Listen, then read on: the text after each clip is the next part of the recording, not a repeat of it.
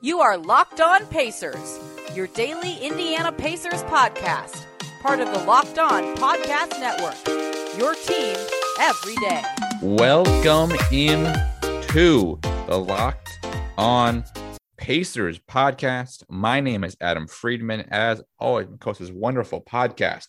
And because we are stretching out free agency to continue our coverage of the N B A offseason, the most, uh, I think, one of the, the most interesting times of the year for the N B A, where there are obviously not any games, is my lovely co-host, Tony East from Fulton.com, West Indianapolis News, joining me. Tony, how are you? I'm great. I got to watch the summer Pacers today. I've gotten to watch a lot of actual basketball today. I tried to go to the State Fair today. Little did I know it's closed on Mondays and Tuesdays this year. But all in all, I'm doing fantastic. Uh, that that's a bummer. And I, you know, Friday. You know, food. It's because they're cleaning the facilities and they have it open for longer as a result. So good on the State Fair and bad on me for not just. Oh yeah, no, not their fault. I mean, just bummer to get all hyped for the State Fair and not go. Yeah, that's, that's where it sucks. Yeah, that, that that that you know, it's a bummer feeling. But anyway, so on on on today's podcast, we are going to talk about the free agent acquisitions. So it doesn't just mean players, obviously coaches. So we're going to end the show by discussing how just the Pacers' changes this offseason will affect the current roster and what will be different. Uh, we're talking about some of the players and their fit and really the acquisitions this offseason were three, Torrey Craig, Chris Duarte, and Isaiah Jackson. But we're going to start with the Pacers, I think, biggest signing. I think Tony agrees. The biggest move the Pacers made this offseason was changing coaches and paying twenty-nine million dollars to Rick Carlisle, uh, who I think will markedly improve the team and change the direction of the franchise that was uh, – really in the dumps last season. And today's show is kind of all about Rick Carlisle to me, because we focused on the players and what the Pacers can do to get better from a player standpoint this offseason. But their biggest summer move might have been in late June, early July. I don't remember the exact timing.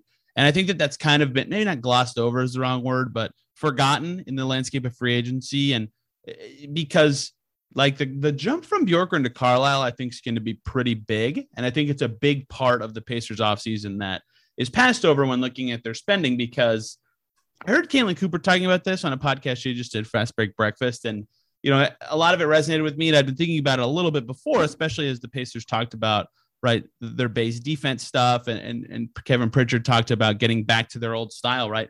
Like they had the same core two years ago, and they were the fourth seed in the East and uh, heading into the bubble. And like that season ended horribly, but they were good, right? They were top five defense, top six defense. I don't remember the exact numbers. They were right around league average in offense. Bjorkgren came in, ruined the defense, right? But he also proved that there are were some low hanging fruit ways they could improve on offense. He got them above average on offense. They took some more threes. They took better shot selections in general. They were a little smarter off the ball. They they weren't so just robotic, I guess is the right word. So Carlisle, can he be the guy that gets them back to a simple base defense level and can apply some of, no, I don't want to say apply Bjorkgren stuff because some of it was weird um, offensively, but, you know, have a smoother offensive scheme. And we can talk a little bit about the summer Pacers and what we kind of learned about maybe what the Pacers will do during the regular season. Not saying they'll be the same, but Mike Wynar was an assistant under Carlisle in Dallas. I think we learned a little bit about what to expect from the Pacers this year, but if Carlisle can kind of get them back to the twenty nineteen twenty iteration of what we saw the Pacers doing talent-wise, stylistically, even in his own image, I think that can be such a big improvement. Like they were almost a fifty-win team last year. I think that, that year, I think they were actually. Yeah, they were fifty percentage-wise. They were on like- pace, right? And so, like, yeah, they were thirty-four and thirty-eight last year, and that that to me is a driving factor in a lot of my thinking about this team, but it's not unreasonable to say Carlisle can unlock like the difference between being slightly under five hundred to being back to over a fifty-win team. And that is a huge acquisition in its own right. Yeah. I mean, there's a case too, that if the, the Senators have been flipped in twenty nineteen twenty, the team is better off and may have actually been able to compete in that first round series. Uh, Cause that certainly uh, seemed to be their that. biggest problem in that series against Miami was they didn't have the ability to like, basically have like a, a a a picking player. Like nobody could set could set pick and rolls basically. Turner was good in that series. Oh, he was good, but like what they needed was somebody who could spark an offense, and they didn't really have it. And Sabonis was the guy also who sparked their offense, uh, because he just run pick and roll with Brogdon was like the most effective player for the team that season by far. And the bench, you know, Sabonis was like insane. He definitely would have helped on offense, freeing up guys who were struggling. Um, but I don't think it would have changed much of the series. Like Bam was kicking ass, and like like Turner was like good, good. Turner shot extremely well from three and from two and led the playoffs in blocks and averaged eleven rebounds per game. Like, Turner was damn good that series. Yeah, um, but I, it just I, so I, happened that Bam kicked his ass, but he was good that series. I just feel like offense was more important in that series. They were just getting destroyed. Yeah, the Heat oh, defense was a juggernaut that postseason. And that, and yeah, and that's why I think Sabonis would have helped fix that a little bit. I agree. I do agree that he would have helped in that way. I might. I, I just think. You know, I think you're more likely to win a game or two just by having a crazy offensive out, output. Not that they would win that series for sure. Possible, but um. It's just hard, it's just easier that way. But I think the big thing with Carlisle too is is uh hopefully he'll benefit from some injury luck finally, um because that was the biggest thing I, I was going to kind of point to is that held McMillan back I think in twenty nineteen twenty where the team disappointing in because they didn't have Sabonis. Uh, they're arguably their best player that season. Uh, it was either him or Warren basically. And then this year with Bjorkgren, he basically didn't have a healthy roster all season. Now Bjorkgren wasn't very good in general, so much that would really would have mattered. But for the four games they were healthy and had everybody, they were pretty solid. Uh, so I mean that's the big thing he's going to have, and I think the big thing with Carlisle is is realizing that and ha- figuring out how to manage guys' minutes so he doesn't get injury problems, right? I mean, I think we even saw it a little bit under McMillan his last year with with Turner. He played Turner a little less because there was there's kind of a window at Turner where if he plays too many minutes because he takes so much contact, he does tend to get hurt more. So uh, yeah, I mean, I think I think there that that's the one thing that's going to be a difference. We'll hopefully have a coach who kind of is realizing the players' minutes and trying to like make it work so they can play them, you know, seventy games each.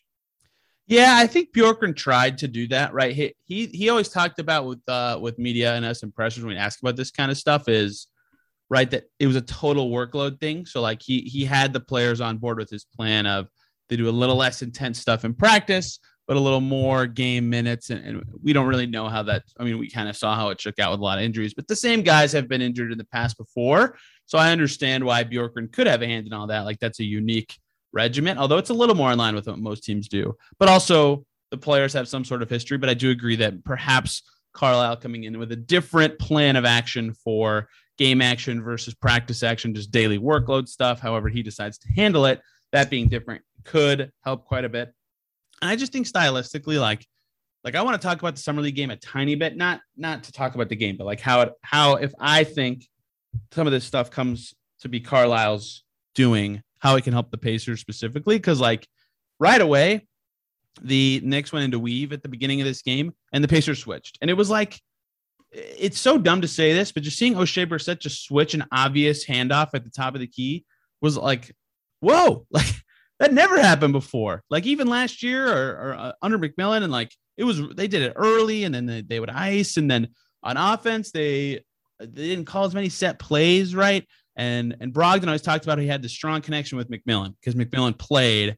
Uh, so, so they kind of had some telepathy on play calls, and Bjorkgren liked to call plays and have set up the softball action, all this stuff. And the, the summer Pacers aren't as into play calling. Right. And, and Carlisle's kind of been known to have more read and react kind of stuff. He doesn't not call plays, but you know, it's, it's simpler stuff that involves just, again, more reading of the game, knowledge of the game. So the Pacers having this high I Q team that plays a slightly, maybe not better. I don't want to say better because I don't know what fits this team perfectly, but maybe a slightly tweaked style that, that can be better and is a little more tailored to, you know, not being complicated or not throwing stuff off like crazy, can help a lot on the court as well. So even if their health is, is bad again, I think that having a more unified switching scheme and having a simpler, I mean, simpler might be the wrong word, but a, a read and react style offense that like you throw a guy in and he's not, if he's out of position, he doesn't know the plays or he's not confused, right? Like that kind of stuff will, will be really helpful to me. Yeah. I think the one thing too, we'll probably see is, is, is a slower pace. Uh, the Pacers played at like what, the sixth or seventh, fifth fastest pace last year. Carlisle the last like five seasons basically played in the twenties, similar to kind of McMillan, because I think there is, and I'm sure if he thinks there's an advantage to play faster, they will. But sometimes I feel like coaches, and I think Bjorkgren probably under this, was playing fast to play fast, because it's like that's what you have to do when you're kind of not a good team, is just play fast, get a ton of shots up, and hope the percentages work out for you. And I think the Pacers actually have a better roster than that. So we'll see how Carlisle adjusts them, but I think the playing a little slower too should just help the team out, uh, run those half courses, because that was always McMillan's thing, was like they'd start the year super fast, but he realized about ten games in for the defense to work, they had to play a little slower because they got half court sets on defense. They were so good because of Turner and because of their ability. I mean, back in the Oladipo and Daddy's young days, they cut off passing lanes. Like if they were to like actually set on defense, they were just much better. Yeah, twenty-sixth in pace last in the Doncic era, they were nineteenth. Uh, Doncic's rookie year in pace, eighteenth two years ago, twenty-sixth last year. So yeah. Certainly seems like he he's a little slower now. He, and I- he's gone faster, I think. So that remember that really good offensive year he had with Monte Ellis and what Rondo? That was fourteen fifteen, correct? Right. And so they were the ninth fastest in the year. So I think he yeah. will go faster if he thinks there's like a real advantage to it. And that team had the athletes, right? Ellis was still at his peak before he came to Indiana. Uh, I guess Dirk wasn't that fast, but like you had Dallas, Rondo, J J Barea, those kind of players just can play. Parsons, you know, before Parsons was a shell of himself. We're all just players who could play at a quicker pace. So if he sees that, he'll he'll try to run it. But I think what he'll learn quickly, like McMillan did pretty quickly, was that if your defense to be most effective is to be in a set position, because Turner is such a useful player when you're just running players into him.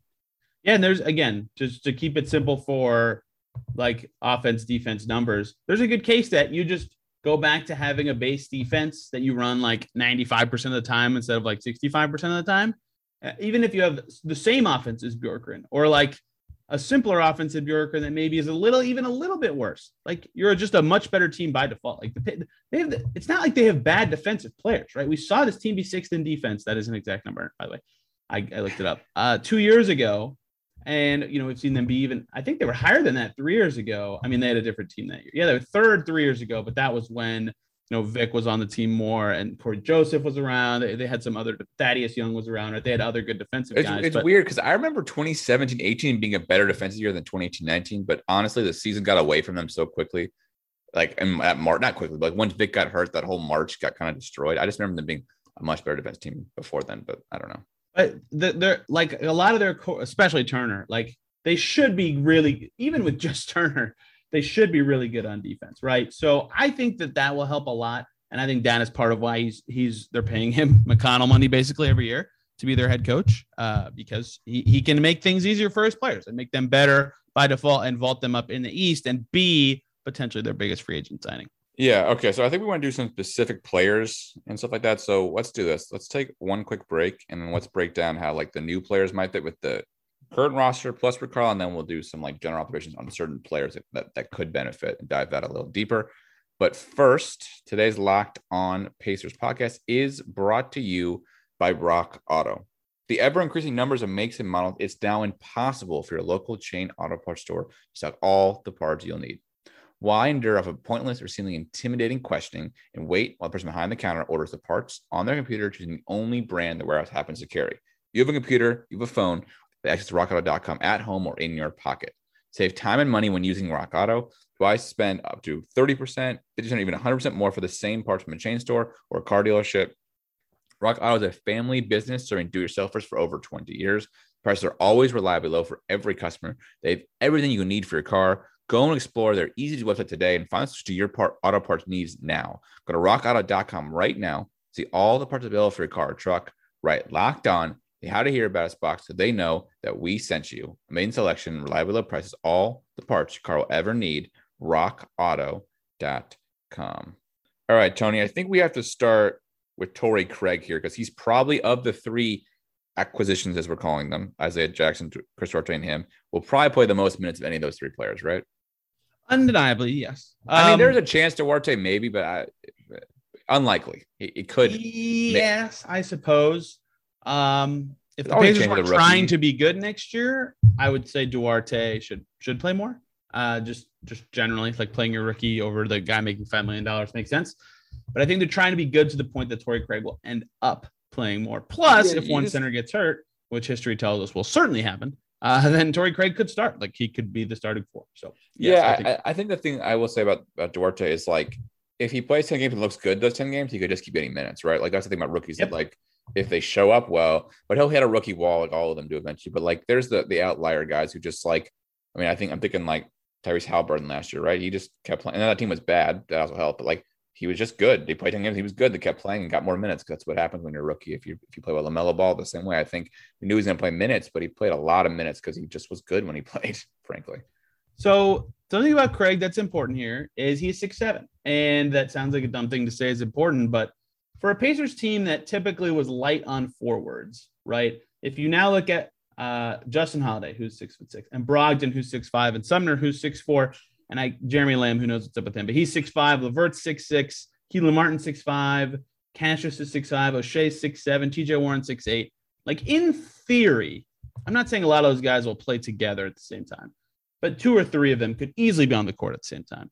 In theory, if the Pacers are going to switch, not maybe as much as they did in Summer League today, um, but if they're going to be more switchy than they've been basically in the in the Kevin Pritchard era, then Torrey Craig is very helpful, because most teams, maybe not team, this isn't a team thing, this is just like a logic thing, but switching is mostly done by like like-sized guys. Like you try not to switch your point guard onto huge guys or your forwards onto small, quick guards. That's just not how it works. But if you have a lot of like-sized guys in the court, switching is a lot easier. And Craig is a really good defender. Like I, as I dig through the film of watching him guard stars, you know, no one can guard stars, but he, he gives them hell better than most, right? We saw him on Giannis a few times in the finals. We saw him do well in the playoffs in various defensive settings for the Suns in general, right? Like he's just a very talented defender. And I think that's going to help with the way Carlisle wants to play. And offensively, like he's not going to have the ball. He's just going to be a cutter. So a lot of read and react stuff like he does in the past. I need to stop saying read and react. I need a better, or I need different terms to describe Carlisle offense. That's too reductive. There's a lot of, of motion stuff going on still. It's free, not just- free flowing. Let, let, lets the chaos kind of happen and doesn't overcorrect and overcoach it. Yeah, that's how I describe it. I think Craig can fit well with what he likes to do, which makes him valuable to the Pacers and why they jumped all over him in the first hour of free agency. Um, so, so that's that's encouraging to me. And and obviously Carlisle, right? We heard from Ryan Carr, the Pacers' vice president of player development. Uh, I think his official title, that you know they had Carlisle's input on draft stuff, right? And we can get to Duarte and Jackson in a second, but I mean obviously he had input on free agency stuff too. So I think that Craig can fit the way he wants to coach, the way he wants the Pacers to play. And that's obvious given his skills. They're important for any team, but specifically the way that Carlisle would like to, to me, to implement the Pacers on the court this year, Torrey Craig will fit that. Yeah. I mean, the Pacers team, look at this, this year is just, it's weird to find guys in minutes, right? Because if we assume O'Shea's the backup four, then really there might not be any minutes for Torrey Craig or Chris Duarte, really, right? Because then you're thinking the one, two, three is McConnell, Sumner, and Justin Holiday. Depends how the Pacers feel about Sumner and Lamb going into this year, but yes, yeah, I mean, at first thought I would think him and him and Lamb are competing for, I guess, the three spot, but then Sumner is really going to be the two. I don't know. Yeah, I don't. It's going to be weird, and then you have Goga in there, and then so then then you're staggering the center. So then how is that working? So it's just it's a very uh, it's like. all of a sudden a weirdly deep team, but like on paper, you would think Craig would just kind of slide into the McDermott role. Now there's some injuries too, that will Craig will probably be immediately playing minutes. Um, no, no, no doubt there. Cause he's kind of the most malleable player of probably all of them, right? He can play three or four and you can probably even get away playing at two if you really, really desperately need to off the bench at least. Um, so that, that, that will help that for sure. But I don't know. I mean, I, I, it's, I, I think he fits well in terms of just like, he has, he's another forward and he, always going to have enough forwards, but uh, I'm not sure there's like any really like perfect role for him, except that he will be like the eleventh man waiting for somebody to get hurt. I don't think that they sh- they they should do this, but I think what they're, I, I my guess at least from what they're going to do is start the season with the bench of McConnell, Justin Holiday, Craig, and O'Shea uh, as their four main think, guys in their nine. And Goga, they do a full five out and or Goga, no? And they'll never do that. I hope this is another Carlisle advantage over Bjorkgren thing. This isn't really stylistically, but just strategically. No full bench units because that five would not be that good together. That's not a lot of shot creation. Who, you, did you do you have Sumner or do you have Duarte? Neither. Did wait? Would you like me to repeat it? Go. I go. Go your four again. I'm sorry. McConnell, Justin Holiday, Craig, O'Shea. Oh, interesting. You don't see. I would think that be, because mm. I think like I get that that Sumner and Duarte are guards and are are like you'd like to play your young guards, but you know, I think those guys are better. like. Probably better. I don't know. So well, in a vacuum, yes, you should play a rookie and develop him, and I think they should. I'll probably talk about that a lot this season, like Chris Duarte should be playing, but I don't think that's what they're going to do. So I think that's how they get Craig in the rotation, though it's possible that you're right, that he's the eleventh man. So that, that's the Pacers' like kind of habitual problem now is, is they either draft a guy they can't really play because they have two centers, or they don't really play the rookies enough. And it, I mean, I guess they I guess they played Aaron Holiday plenty, but it that's what it's yeah, hard for good teams to play rookies. Yeah, but I guess they're not. But the problem is they're not like amazing, right? They're like in this very like they've been. I guess being a four seed is probably is pretty good, but like they're they're not like you know like the you know the Lakers or the Nets or the Bucks out here, right? Where they're like they could they probably didn't give the rookies some chance to see what they have because they'd be able to reach that level. So it's like this weird kind of place they're in. Yeah, ideally. Um, but speaking of Duarte, we saw his debut last night in Summer League. Tomorrow's podcast will be talking about our first impressions of the Pacers' two summer league games. Don't want to get too over cut up in one game, but we did see some flashes of up ball defense. He hit two threes, I believe, maybe three uh, of the pull-up variety. I think that he's a really good team defender, which again, we go back to the like size and the switching stuff. Should be good with what Carlisle wants to do if they want him to be that mature, uh, ready day one, ready impact guy, uh, which they have talked about in various press conferences and such. Um, and, and, you know, I don't expect him to be an off the dribble guy. I expect him to be more off ball his rookie year, as most rookies should be. But, you know, I think he will fit pretty well as well. Uh, if they ask him to be a creator or if he's shoehorned into that because of injuries or whatever, I think that he will not fit with what Carlisle likes to do. Like, I don't think he can make the reads very quickly yet uh, with, with the ball and stuff like that. But, you know, he only took eight shots and that was good. I think it's good he didn't force it in summer league. And he actually did a pretty good job. He got doubled a lot of, of getting rid of the ball. So maybe he he after the game, didn't he say he doesn't like to force shots? Correct. Yes. Yep. J. Michael was, was writing about that. It's a good story in the Indy Star about that. So he, he could fit well in that way, that he is a smart decision maker, but he's not like an advanced decision maker or like a plus an advantage creator, as the, the scouting world has started to say. So I think he'll fit well if he's put into the right role. Yeah. I mean, I, and that's true for anybody, I guess, but for yeah, a rookie, I, especially it's, it's important to talk about.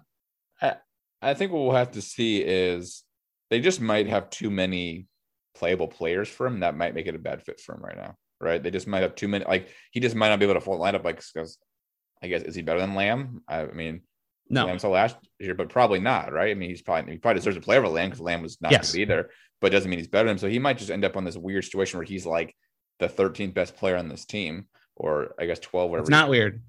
No, well, it's not weird, but it is weird for a team that wasn't that good last year. Right now, granted, it's the injuries, right? That's what's why they weren't good.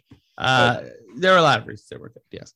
But that was one. I mean, that was a big one, I think. Uh, at least a decent piece of it. Um, uh, but like it, usually the rookie is like usually the first guy off, like the first guy outside the rotation, right? But he might be like the third no, guy outside the rotation. Not on good teams. Yeah, but the Pacers. But he's not. He's a higher pick. Is what I'm trying to say. He's not. Sure, sure. Right. I mean, I, I like you would think with the Pacers how bad they were last year that he would be able to find a way to minutes because they're just like like Lamb wasn't that good. You know, I guess they don't. They got rid of Aaron Holiday, but he would play over him like he should, kind of thing. So.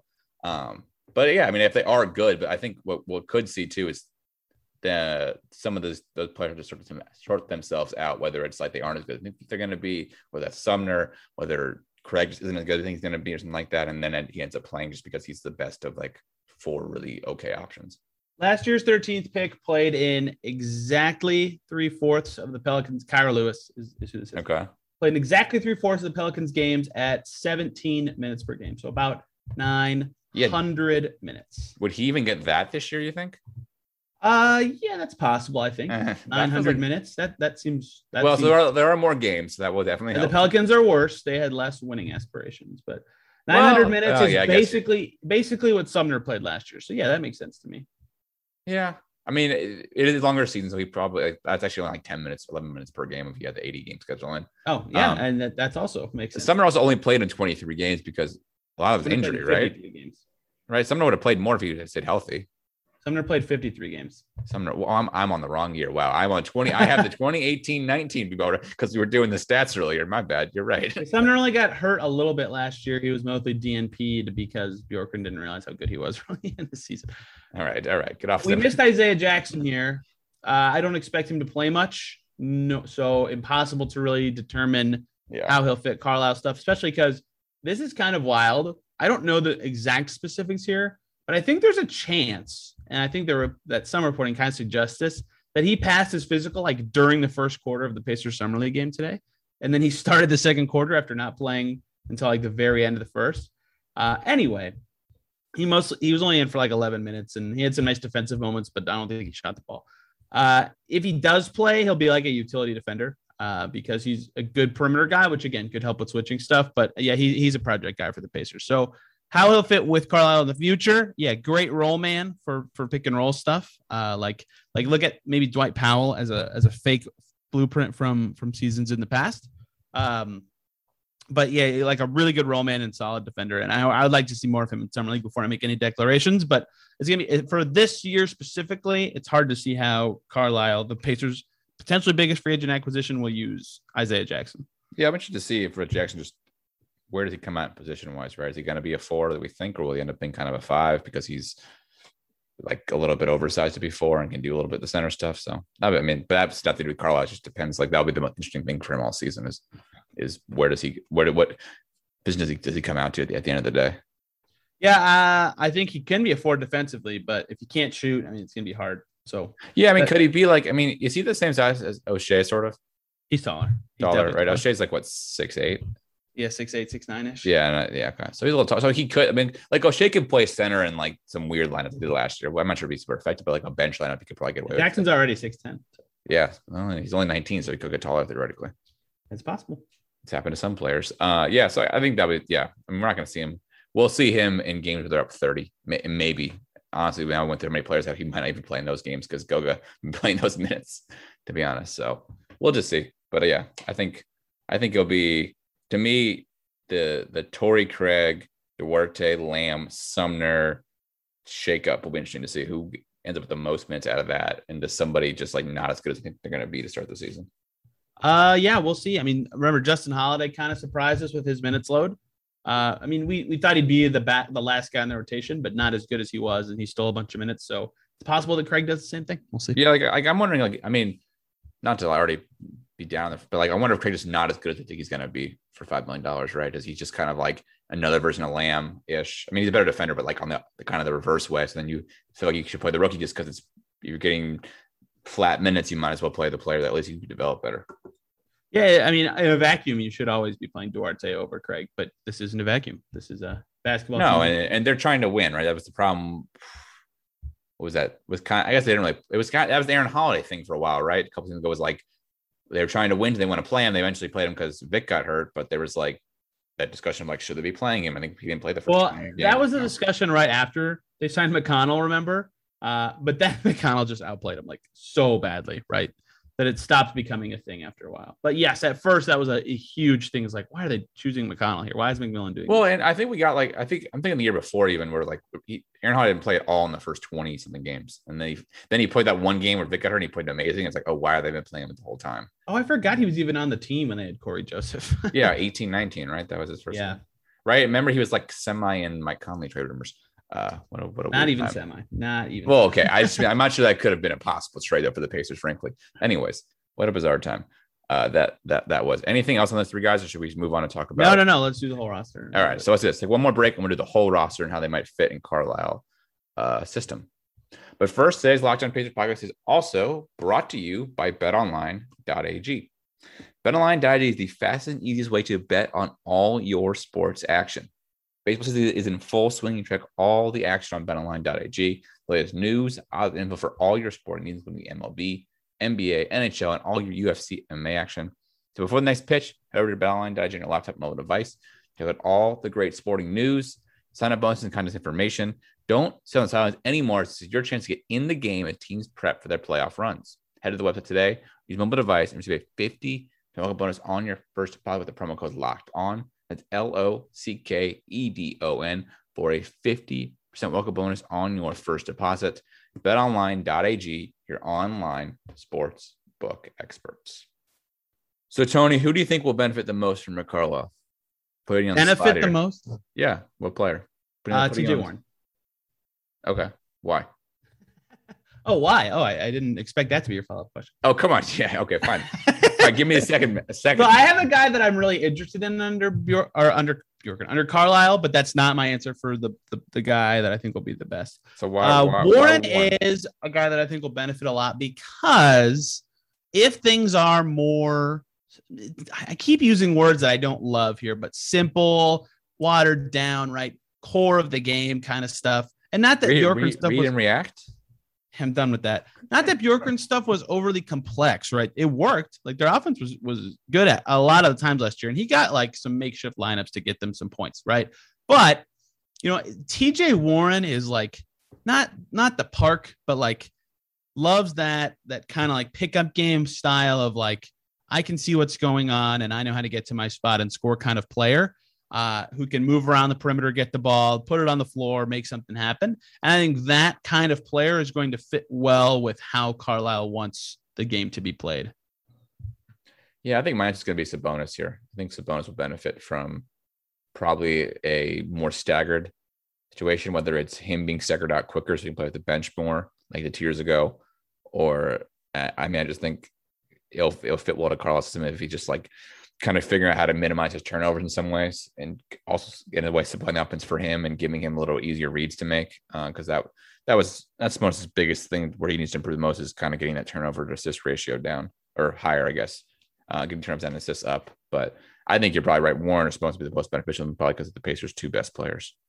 I think Sabonis, you know, last year Bjorkgren gave him absurd touches. I actually think Sabonis could get similar numbers of touches under Carlisle if I'm just thinking about stylistically what he'll like, because Sabonis does make a lot of quick decisions when he's in there. So right. that's a, that's a good thought uh, that if, if things are a little high, I'm trying to use synonyms, man. Well, so here's the other thing too. I think defensively Sabonis will benefit from not having to be run around the court like the way he was. Now they teams might still do that to him, but I think there'll be a little more thought about like, well, if they just have a base defense that isn't just chase guys thirty feet from the rim, even that will help Sabonis not run yeah, around the floor. So and much. I, I do wonder if you, I mean, I know like Turner, Turner, the thing about Turner is he's such a good defender when it comes to the rim, but he also is a pretty decent perimeter defender for his size. And do you like at times try to switch just a little bit just to give Sabonis a breather, right? Do you figure out how to just do like a couple of things different defensively at times? Not, not maybe in your big moments, but just like, you know, if you're playing them together early second quarter, do you just let Sabonis be the rim protector for the play and have Turner be the runner? Turner can switch too. So,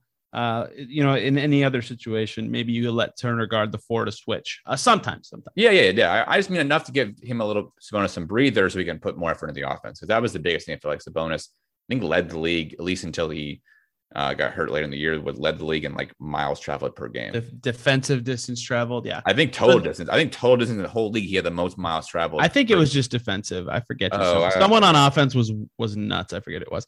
Um, another guy similar for reasons to Warren, I think will look good under Carlisle's Karras.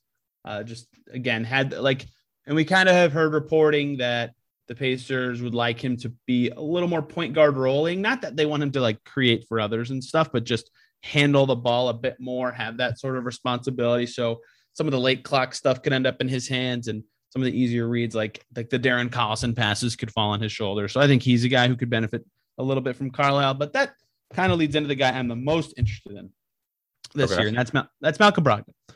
Uh, Brogdon, like I said earlier, right. He talked about that. He could, he got the freedom to call play sometimes. And the play calls were a thing the Pacers did a lot in the past. And Brogdon as the point guard the last two seasons is responsible for getting those started or setting those up. And, and, and, and we've seen Brogdon be good in the clutch, right? Two straight seasons with the Pacers, like pretty damn good actually in the regular season clutch for the Pacers. And that is when the game is at its most simple. And people always do this stupidest thing to me. The Pacers will run a pick and roll with no action in the clutch, and teams are going, oh, they, they went away from their plays. Yeah. Teams do. All teams are thinking about at the end of games is not turning the ball over. Anyway, Brogdon is great at scoring or, or getting a good look in those situations, right? And I think that, I, I, I maybe I think is the wrong word, but I wonder, I wonder if him in a situation where when he has the ball, what he's asked to do or what he's asked to set up is, is less often than it was in the past. And he might be off ball a little more. So he himself is reading the defense and getting himself in a situation. He's a, he's a very smart player to react to what the defense is doing and get a good look. I, I wonder if it could be a very good fit for him. Um, it's, it's, it's possible that it's not right. It, that, that he doesn't quite have the gravity to set himself up in the ways that would make him awesome. But I, I really wonder if he's a guy who could really benefit from this style. And he's big enough to switch too. I, I just think he could, he could be in a great spot. Yeah. I, I hope they figure out how to not, how to split up the ball handling between him and Levert and some Sabonis and just try to give him a little bit more off the ball. Um, I, I think that's where he can, I mean, he, the problem is he had, he had such a good year last year, right? So he, like, arguably had a, I mean, not arguably, he definitely had his career, like a career year last year. Like, first year season, he averaged over twenty points. He got his three-point shooting back to almost forty percent. Like, it was by far um, the best of his career, and kind of showed he could be maybe a, like a one B on, on a good team. I just don't know how much it's going to, like, improve on a Carlisle. I think, I mean, probably his raw numbers will take a step back. Now, efficiently, if he's the same, that's fine. I mean, raw numbers are not that important when you win thirty-four games, you win forty-eight games and your numbers are a little worse. It's much better. Um, but I guess I just, I want his efficiency to get back to where it was. And it's never going to be back to Milwaukee days because that would play with Giannis. When you play with Giannis, it makes things super easy. But like, efficiency was actually better with Giannis off the court in Milwaukee. Isn't that the wildest stat? Well, I guess though, doesn't he better in the fact that then he was playing with bench units? Mainly not really. For, right? I'm assuming with Giannis on the floor, he's playing with the bench then, right? Or no? Uh, I don't know. I'd have to dig in a lot more to that, but I, I doubt it. I mean, I doubt it. No, most teams don't just do the Bjorkgren style, like four bench players and a starter. Like it's it's more mix and match. So nah, nah not really. Okay. I, I mean, I, I would assume under that lineup that he was playing like those twelve minutes of whatever. I, mean, I guess Giannis plays like sixteen actually, not with the starters, but whatever it was, he was playing like a lot of there's a lot of second units, which obviously brought him and kill second units because he's a, a starting level player. Um, but I, I think the question can he get can he be like efficient enough where he's like can he be a true forty percent three point shooter again? He'd probably never be fifty percent from the field, but could he be like forty-eight and forty or even forty-seven and thirty-nine? Yeah, he, he creeped closer to, he he was more efficient and a higher score last year, right? In tandem, those are a good combo. Uh, his passing was down though, right? So he was definitely more scoring focused last year. So if he is pivoting to off ball, I think you'd expect similar uh, like per minute numbers and similar efficiency stuff. But I just wonder how he'll look in terms of impact, because maybe he can exert more on defense there. Maybe he can be a little more of that connecting player with the bench guys, Justin Holiday in a switching defense where he's asked to just run around like a maniac on the perimeter. Uh, on offense, I think he'll look great. McConnell. Yes, yeah, so we beat we beat McConnell around the bush. Is McConnell going to be like the most? Ben- I mean, I guess McConnell's no, had a great year last no, year, right? Not. So, yeah, McConnell's so? interesting to me because he creates a lot, like in a good way. Like obviously a, a plus bench player. We've talked about this before. Playoff setting, we'll see, but uh, he doesn't. It's not like read and react with him so much, right? Like he just makes it happen. Like he just runs into the lane and and makes the defense collapse. So I think that will be the same, right? That that that. impact will look similar in, in it's any system. Like he's he's not going outside the system or like doing what he's not supposed to, but what he does is not like they're not like, oh, T J McConnell, we're, we're gonna call a play to get you in the lane. Like he just doesn't, you know what I mean? So yeah. I kind of feel like he's gonna be a be similar, maybe a little bit better, uh, but but similar. Yeah, what's crazy, which actually, is still a good thing. Yeah, what's crazy if you look at McConnell's last two seasons, his per thirty-six numbers are basically identical. Hey, he played a lot more minutes last year. Yeah, yeah. So I mean, his the raw numbers are higher because he played more minutes. Um, I mean, I I think I think that obviously, right? There's the the the white point guard comparison, right? Will he be the the new J J Barea, right, for Rick Carlisle? Um, I doubt that, frankly. That's more of a size comparison to me, and I and I actually like that role idea. Yeah, I mean, it's a side thing, but I think Barea is a well, yeah, Barea's a better offensive player for sure, right? He could shoot, so that That's that. What I mean. He's more versatile. I don't know about more impactful, but more versatile for sure. Yeah, I think the thing with McConnell is that uh, is that will he be playing as many? We, we went through the how deep kind of the bench is, and is there you know is McConnell playing as many minutes? Right? I mean, is the Sumner pop like does, does somebody else catch Carlisle's eye? Right? Does I mean I, I McConnell play a lot because they paid him a lot of money, but like does Sumner get some more minutes out for him because he's you know he's showing some amazing athleticism in practice and they want to see how it looks, right? So it really can't be the point guard all the time, but could he be a little bit of the time, right? I, I just wonder if some of that might might happen, or if they start staggering some ways to get like Levert some of the bench point guard minutes, uh, that could affect McConnell.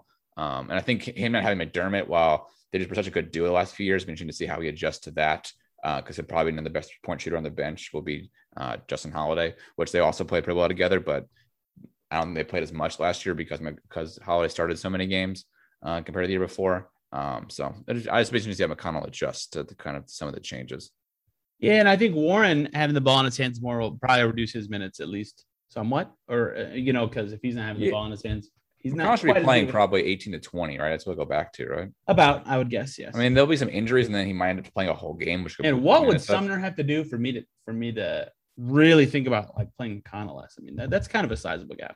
Yeah, right? I guess the, my thought was like, do you try to get Levert some bench point guard minutes for whatever because you like? Oh, sure, too. yeah. And then is Sumner playing in that lineup? And I, that's what I mean. Like, like is there like are you is you try to put like your most athletic players out on the bench, like the bench unit, for example, right? Do you just like athleticism does not equal good though? No, no, it doesn't. But do you try? I mean, the thing too, I, I would say is, is important if they actually want to make some playoff runs is experimenting different lineups to see what they have because. I mean, the McConnell's biggest weakness is that in the playoffs, you feel like you can exploit him. So you might have to make that adjustment. So like, it's just seeing, and that's where you can just have a little bit different role for some minutes. Because he's not playing, you know, I think a lot of times McMillan and Bjorkgren really, really just like leaned into McConnell as like, we need to get wins. And he's got to help us get wins right now. And I think the Pacers are a little bit better. They might not need that as much because they can rely on their starters to help them get moments. And they just try some more unique things against some of the worst, worser teams where like, I think the Pacers like needed McConnell to beat all the bad teams the last couple of years. I suppose. Yeah, he he was more helpful uh, in that way the last couple of years. I don't know about the good team, bad thing, bad team stuff. Uh, for guys from last year who's left, O'Shea, I think, will be good in the switching system. Uh, and he kind of was a read and react guy last year anyway, like all of his shots were.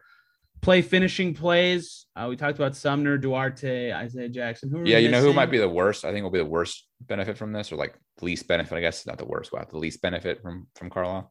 Mine is McConnell. Is yours going to be Jeremy Lamb? No, mine thought mine thought it might be Goga, because if he's gonna if he's gonna stagger, like he said, I mean, of course, every coach comes in and says that the last two seasons, but like if he's gonna stagger Turner and Sabonis, there are no minutes for Goga then. uh, yeah, that yeah, that's true. I mean, are, are we really gonna go another year where they play a bench unit of like Sabonis Goga together or whatever? Like that just seems ridiculous. They haven't been that bad, but yeah, I mean, it, I mean, they've been I, so I limited. I don't think you can tell anything good or bad. It just looks ridiculous to have. I would rather do that and get Goga ten minutes than not do that. Maybe I don't. I just, I just unless I think, it's just so awful. Yeah, but the but, problem is, it's so what in nineteen twenty we saw how good a lineup on the bench is with Sabonis surrounded with shooters. Basically, I mean, Kyle's not a shooter, but like four offensive threats. Right, that lineup was so good. The the two Holidays. When Aaron Holiday was actually kind of good for a little bit, McConnell, Sabonis, and McDermott, right? So, like, why are the Pacers not going back to that at some point? Like, clearly Sabonis, when he's by himself, can maybe reach another level at times. Well, that, again, what like with the why does the starters have more shooters than that bench unit, and they weren't as good last year, right? I think that was a lot of playing against other benches. Yeah, no, I think that's part of it for sure. I mean, like a big part of it. Yeah, but I, I yeah, I mean, I, I agree with you. That I guess what I'm trying to say is that like. Why would they go to a bench unit where they, where they, if they want to do that again, where they're playing Goga and making that bench unit worse when they could just, they have four smaller players to play on Sabonis. They could just do that again. Right. And, and they're trying to be good. Back. So I don't, I don't think they'll do that very often. Right. That's what I mean. I also talked about like with Duarte, what is the, what is the balance there of them being good versus the young well, guy? And in a vacuum, you should be trying to play Duarte, but it, when you're good, you don't get to as much. Yeah. Right? But at least size wise, Duarte fits in that, in a lineup like that. And if he's a good three point shooter, you can probably get away with it versus like Goga, like literally doesn't fit. At all in that. Uh, I suppose Goga's better. Goga so. is better, but is he better when he's playing like, or Sabonis is playing four, like I like playing four and he's playing center and they're clogging up the, I guess Goga can kind of shoot threes maybe, I guess, but like. His form know. is excellent. the, His form the is excellent. product is not so excellent. It doesn't mean it goes in. Gotta go did, in. Before T J Leaf had great form, right? Or did it change? Uh, no, he did not. Did he, he had good form in college, right? He had and good then, form as a, yeah, he had good form as a rookie and then his muscles just ruined it. Goga is the best twenty-three percent three-point shooter of all time. I just, I, I, I, feel so, I feel so bad for Goga. I just like, he should be on a team where he could just play on the bench for twenty-five minutes as the backup center. And there are like twenty-four teams where he could do that for. He's just on the one team where he can't do that for, basically. And it just kind of, it's a bummer because like he should just be getting minutes and figuring it out, and then they'll see if he's good or not. Um, but right now, like nobody has any idea, and it just kind of stinks for him. Yeah, I, uh, I am gutted for him. I, yeah. After, for many reasons. Yeah. I mean, like, because, like, it's not like Leaf where, like, we knew he was bad. It was like, we don't, I have no idea about Goga. Literally, I couldn't tell you whether he's good or bad. Jeremy Lamb could small benefit from Carlisle's style, though defensively, him switching seems like a nightmare. Um, he just, he's I think not contract a contract year will benefit Jeremy Lamb. Maybe that's not what? a real thing. It totally is a real thing. Contract oh, there's year. been tons of data studies that say that it's not a real thing. Okay, Tony. you're, you're just like you missed. You're just ruining. I miss. Remember the Pacers team that had like seven. I will only say it's real when when contract year players play well. Well, I'm yeah, a narrative based. I, I think there. I'm okay, joking. Let's put it this way. I think in certain instances there is a benefit in the sense that like it probably motivates a guy to play like to be a little more like focused in some ways. Like I think Solomon Hill. I think year. It's focus and endurance. I think they're more willing to grind out the endurance. The yeah, before. I think yeah, and so like I, I don't think like yes, it's not like. I, I'm sure it's not whole, totally nothing. Yes. I'm yeah. I'm, I'm sure if you look at the whole league, it's sure because like most guys, when they go on a contract year, know they get another contract because they're good or whatever or whatnot. But like, I think somebody on the fringes, I wonder like if you took like players who are like on that, like, let's call it eight to eight to like twelve best player on a team range, if they have better contract years, you know what I mean? I don't know if there's been a study on that or not. Um, but like, I think he could benefit from that the same way, like, trying to think the last, I mean, the last Pacers guy I think of had a contract here was like Solomon Hill. Like that guy totally benefited. But even that year, the Pacers had like seven. Remember the year they had seven guys on one year deals? Do you remember that? Like twenty, yes, eighteen, nineteen. Yes. They were really good because they had seven guys who all were trying to get a contract basically. And they were a good team. Yeah. But like, no, but like you, you, we saw like Bojan take a step and they would take it anyways. But like, it just felt like there was some of that, like they want to get paid as well. But they've all been just as good since then. Uh, Except for Darren Collison, because he retired. Darren Collison didn't play. Corey Joseph has not been as good, but he got older. He's definitely been as good. Has he been as good? Really? I honestly, he's been so relevant that I forgot how good. I mean, I guess he wasn't that good, right? He was like solid that year, and he's been solid since. Uh, That's been better. Ty- Tyreek wasn't, but Tyreek doesn't count. He got suspended. Does not count. Uh, who else was there on that roster? Uh, Collison, Bojan, Corey. Al Jefferson retired. Jefferson um, retired. Joe Young on that team too. Joe Young. Joe Young. Yeah, I feel like a lot of them actually uh, did not get better at him. I don't. I don't think this, this theory holds water for you very well. Well, I think you were you were saying how they were all the. Well, eh, I'm trying. I'm trying to think now who because this should still be their peak years, and that does not appear to be the case. But for Bojan, it really did work. I, that's that's right. He's been just as good since it. Uh, maybe, kind of. Has he been just as good? I'm trying to remember now. Yes, very much so. Yeah, but I, I think they would watch some... the Jazz. I, I know he's been just as good. Bojan would be great under Rick Carlisle. Fantastic. Uh, well, I guess Bojan. Lance got worse. They're actually, worse. You know what? Bojan has not had a better shooting percentage year since the. the oh, well, that, that settles it. Fifty percent. He shot. That settles forty, it. He shot forty-two and a half percent from three on like five attempts. That's insane. Bogey can stroke it, man. I know, but he was. I mean, that year he slept. Like he told us. It was a little. When he hurt last year, we. I know we're at the end of the podcast because of our current subject. I know we diverged. Just, I'm just saying, stat wise, that was his best pure efficiency year by far. Ah, just was saying. It? Wait, I don't, I don't even think that's true. Yeah, per, percentage wise, he shot a an effective percentage of fifty-seven and a half percent. It's not shot higher since then. Oh yeah, that was his best true shooting percentage by. Uh, let's see, per one hundred numbers. You know, last you know he had a little bit better per one hundred numbers, I guess, in some in some areas in twenty nineteen twenty, I guess, like slightly. Whatever, it doesn't matter. All right, we can, we can move on. I think I think it's I think what we've determined is is uh neither of us is right, neither of us is probably wrong. It's probably somewhere in the middle. Wait, neither. I'm never right. What do you mean you're never right? I've never been right ever. I'm usually wrong. No, that's but our not... listeners not discovered this yet. Oh, I usually think you're you're, you're right a good amount of time. I think whatever. All right. Any uh, what else do we talk about before we finish up the show? Um, not a lot. Uh, I think that I think that I wanted to do this show when I was scheduling shows for our offseason recaps and such to talk about that. Rick Carlisle's a really big addition to the Pacers and could benefit a lot of guys who fit the way he likes to play, and I think the way they played, it, it would benefit a lot of the team that they have, right? They don't have a lot of either, you know, guys that rely on a lot of athleticism and less I Q, or guys that are, you know, really specialists in ways that that wouldn't fit his style. So I think he's a big free agent acquisition. And that sounds like our very Pacers colored glasses way of like spinning, like it was a good offseason because, you know, I'll give my grade next Monday, but uh, it's a bigger factor than people are giving it credit for when just looking at what they did. So that, that that's my thesis of today. And I should do my thesis at the beginning, but I sucked at high school English all day. Yeah, well, so I think it's kind of funny. So go go go to last season for the Knicks, right? What what was their biggest offensive move last year? Yeah, Tibbs by far. Yeah, yeah, right. So I mean, it, it Monty Williams, Sam Shing. Yeah, that's well, Chris hmm, Chris Paul's big acquisition as well. That's yeah, I didn't think that one through. They kind of go hand in hand. I mean, I I, yeah. I see what you're trying to do there, but they kind of go together. Yeah, I was a little little overplaying my hand on that one. Yeah, um, I guess I was gonna say Frank Vogel, but really they got A D that year too, didn't they? Yeah, that doesn't count. Uh, but I, I think yeah. last year the next Ty Lue, yeah. There we go, got one. Yeah, but they didn't sign him. Like that's because they were so bad. Yeah, the Ty Lue was the big Clipper signing. That's why they got better. Yeah, I mean for the I think for the the Sixers, you could say something about Doc, right? They got worse. Doc's a bad coach. They get worse though. That's how I end the pod. My Doc Rivers hatred. All right, they Man. had the same result as I guess, but they were. Doc Rivers' playoff fan. record does not deserve the praise he gets. Like he's a good coach for sure, but N B A champion Doc Rivers. I just, I just don't get it anymore. Okay, all right, Tony. I don't really. I mean, I'm not a Doc Rivers stan, so I don't really care. But I don't. it is. It is. We have now reached reached uh, into Tuesday as we're recording this podcast, so I think we need to wrap it up. Oh, I agree. All right, get me out of here. All right. So as always, you can follow our podcast on Twitter at Locked On Pacers, maybe. Uh, you can follow Tony at T Stan V B A, me at Free Madam five. That is all for Locked On Pacers podcast. We'll see you guys again tomorrow.